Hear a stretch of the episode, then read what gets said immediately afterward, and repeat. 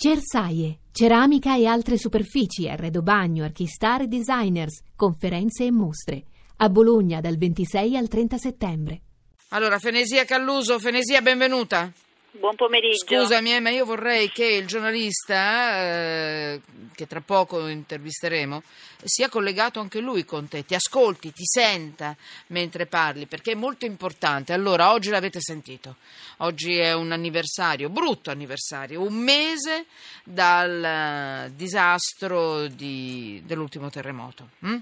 Allora, ecco, ce l'abbiamo. Enrico Fierro, benvenuto. Enrico. Benvenuto a voi, buonasera. Ciao, ciao.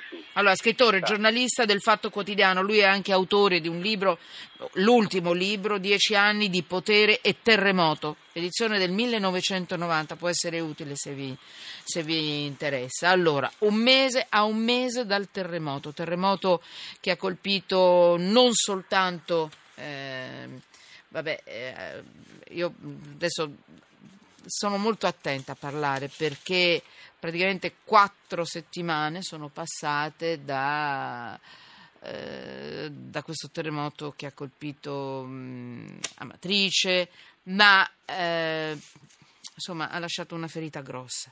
Oggi Radio uno, eh, scusate, nel frattempo ci siamo collegati con tutti i giornali online, ce l'abbiamo fatta, beh, posso ri- riconcentrarmi. Nel frattempo Radio uno oggi ha dedicato molti spazi al terremoto, noi cercheremo di farlo a modo nostro, come sempre, sotto inchiesta. Allora, Fenesia Calluso è inviata della cronaca per il G R uno, e... ecco, appunto, nelle zone terremotate, ditemi se è lei che è... Richiamiamola subito. Lei è in collegamento da Arquata del, tra- del Tronto. Perché ho scelto proprio un collegamento da Arquata del Tronto? Perché simbolicamente a me interessa entrare anche in tutti quei pezzetti d'Italia colpiti dal terremoto che non sono necessariamente quelli di, sui quali noi abbiamo focalizzato principalmente l'attenzione. Ci sono molti paesi, molte piccole città legate purtroppo a questa brutta notizia e che non sono soltanto, senza chiaramente dimenticare quella più grossa che è stata colpita, che è Amatrice. Però ecco, Arquata del Tronto per me oggi simbolicamente rappresenta un po' tutte anche le piccole comunità, eh, le, i piccoli paesi, le piccole città che eh, sono state colpite. Quindi non le vogliamo dimenticare. Enrico, benvenuto. Allora, ancora ci sei, vero tu almeno? Sì, Fenesia. Sono, e ascoltavo con attenzione. No, scusami perché mentre stiamo parlando mi sto collegando un po' con tutte... Adesso ho tutti i collegamenti perché mentre siamo in onda io devo essere... Scusatemi, mi collegate con Twitter, Facebook, eh, i giornali online, eh, le televisioni e le agenzie, eh, quindi ah, bene, scusatemi. Bene. Allora, Fenesia, intanto hai, hai il microfono sempre aperto, Enrico, se vuoi, se vuoi intervenire. Dammi un bilancio, Fenesia, di tutto quello che è stato questo mese. Che cosa metti sotto inchiesta, se c'è da mettere sotto inchiesta qualcosa? Arquata del Tronto, dicevi, non è considerato il centro di questo sisma e loro per questo sono molto dispiaciuti, ti spiego subito il motivo. Questo è il versante ascolano, il versante marchigiano del terremoto, qui ci sono state cinquantuno vittime che loro dicono in proporzione è il numero più grande e soprattutto i rilievi, le verifiche stanno anche dimostrando che questa zona, Arquata del Tronto in particolare, è stato il posto che ha avuto maggiori danni strutturali. Il bilancio è eh, qui positivo per quanto riguarda gli sfollati, nel senso che ne rimangono soltanto duecento, molte tendopoli qui hanno già chiuso, un problema che invece non è così ad Amatrice, hanno già chiuso diverse tendopoli, altre chiuderanno entro un paio di giorni, l'unica più grande che è quella dove mi trovo io in questo momento a Borgo sì. di Arquata del Tronto dovrebbe chiudere entro dieci giorni, quindi la notizia positiva riguarda gli sfollati, non è facile sistemare questa gente perché come abbiamo raccontato tante volte molti non se ne vogliono andare, eh, viene fatto scegliere se andare in albergo, avere delle sistemazioni alternative, alcuni ci stanno provando, altri si stanno accontentando, altri vogliono rimanere in tenda fino alla fine perché non si vogliono allontanare, qualcuno c'è da dire ha anche paura di avere un tetto sopra la testa. Quello che invece qui denunciano sono due cose in particolare. La prima è quella di essere stati dimenticati da subito. Ci hanno detto chiaramente, ce l'ha detto anche il sindaco, di Amatrice si parla tutti i giorni, da lì ci sono le dirette tutti i giorni, i giornalisti vanno sempre, qui invece non c'è mai nessuno e quindi noi siamo dimenticati, abbiamo i morti di serie B, siamo i luoghi del sisma del se- di serie B e questo non è giusto perché abbiamo la stessa dignità di tutti gli altri, quindi questa è la prima denuncia. La seconda riguarda la burocrazia. Ovviamente in molti di questi luoghi ormai anche ai sindaci gli ordini arrivano dall'alto perché c'è il governo, perché c'è mm. la protezione civile mm. e quindi i tempi sono molti, molto lunghi. Alcuni ci dicono la mia casa è sicuramente agibile ma da giorni aspetto che vengano a fare la verifica per poter rientrare, oppure ci sono poche macerie accanto alla mia abitazione, finché non le spostano io non posso rientrare. È evidente che in un discorso molto più ampio mh, ognuno guarda al proprio mh, a, insomma alla propria situazione, quindi magari davvero le burocrazie non potrebbero non essere così, ma sicuramente questo è un argomento e un malcontento di cui abbiamo respirato qui ad Arquata del Tronto.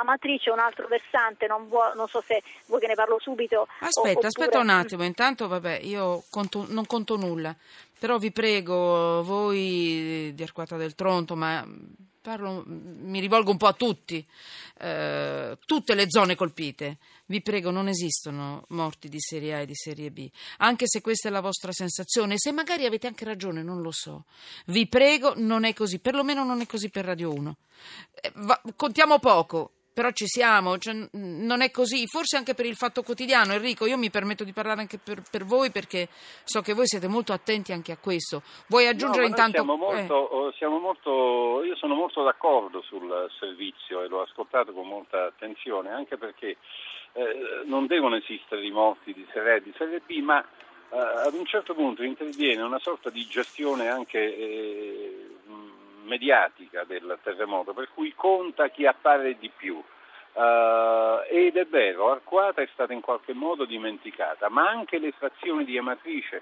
la caratteristica dei paesi colpiti che sono piccoli e divisi in tante frazioni, Amatrice ne conta sessantanove, uh, ci sono frazioni con quarantaquattro abitanti per fare un esempio, sì. mm. E lì eh, si tratta di allevatori, di contadini, di gente che eh, resiste sulla terra ed è terra durissima, eh, resiste allevando, allevando pecore, mucche, eh, animali, eh, eccetera. Mm. Eh, ho fatto un giro un paio di giorni fa, tre giorni fa, poi non, ne ho fatto anche un articolo, eh, lì non sono arrivati, eh, come dire, non è arrivata la massa di soccorsi che vedi ad Amatrice, che a volte è anche eh, eccessiva rispetto alle, re, alle eh, reali. Quindi è reale, voi mi dite che è reale, non è una è sensazione. Molto, è molto reale. E il dramma qual è? Mm. È che questi paesi eh, erano abbandonati prima, c'è un signore che mi ha detto eravamo terremotati prima del terremoto, eh, perché ormai l'Italia, che è fatta per lo più di questa realtà, eh, ha dimenticato le politiche di mantenimento della montagna, le politiche eh, che incentivino le persone a rimanere nella montagna. Chi rimane in montagna tutela l'ambiente. Questa è una, è una, uh, è una ovvietà, ma è una verità sacrosanta. Va bene, noi la... uh, ho capito, ho capito. Eh, come, come possiamo far qualcosa?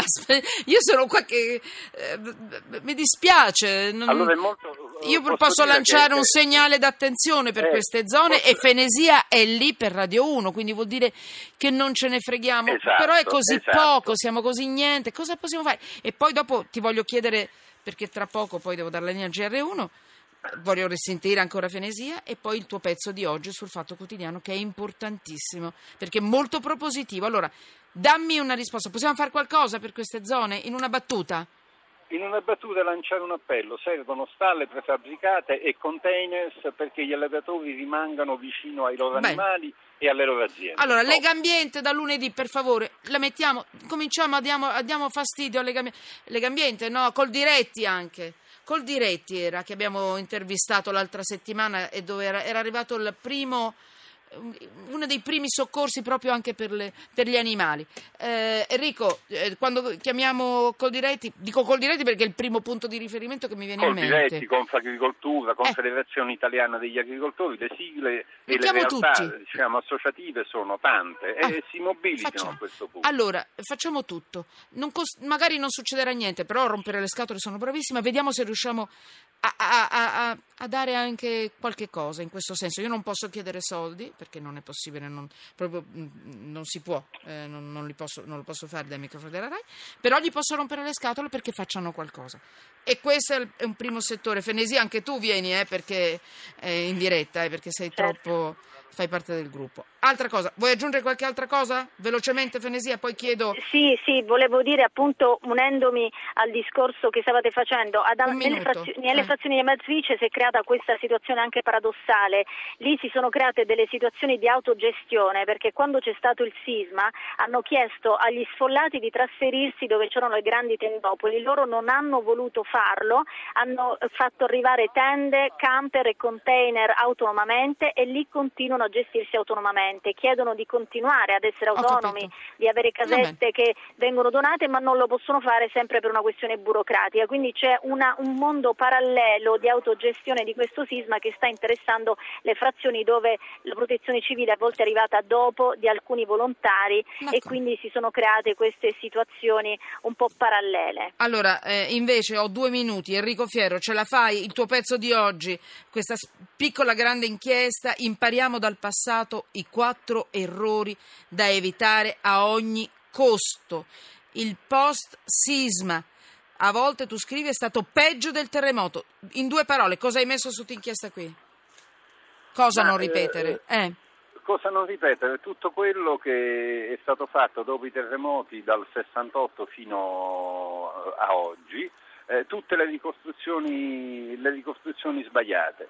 Uh, noi siamo ormai diventati bravissimi nell'affrontare l'emergenza, abbiamo una protezione civile di altissimo livello, uh, diventiamo un paese pessimo uh, quando poi iniziano le politiche di ricostruzione, perché spesso le politiche di ricostruzione devono alimentare quello sì. che uh, una studiosa allora. da Becchi Collidà definiva l'economia della catastrofe. Allora Enrico, uh, come hai scritto tu, i quattro punti... Da, i quattro errori da evitare a ogni costo. Io ce li ho scritti qua davanti a me, vuoi che te li lega io o ce li hai tu a mente? Uh, Vai, allora, in, innanzitutto, innanzitutto evitare che eh, si allarghi l'area del danno. Uh, uno degli esempi più concreti uh, è, è, è l'Irpinia. Il terremoto dell'Irpinia diventò il terremoto del Foggiano, il terremoto del Battolazio. Due. Uh, tu, due. Due, Vai. due evitare che nelle politiche di ricostruzione si metta di tutto, diventino del, dei calderoni. Allora, le politiche di sviluppo vanno bene, ma devono camminare in parallelo rispetto ad un'esigenza prioritaria, è quella di ricostruire eh, i paesi. Tre, tre veloce, tre e quattro, uh, vai. Uh, tre, non affidare assolutamente ai tecnici locali le politiche di ricostruzione. L'abbiamo visto ad Amatrice, sono gli stessi tecnici che hanno Chiudi. ricostruito le case dopo il terremoto del novantasette. Poi? Uh, quarto punto, non delegare quarto... tutto ai, tec... Com'è? Non ai, de... tecnici, uh, ah, no. ai tecnici locali, Vai. quello uh, sì, esatto. Ma...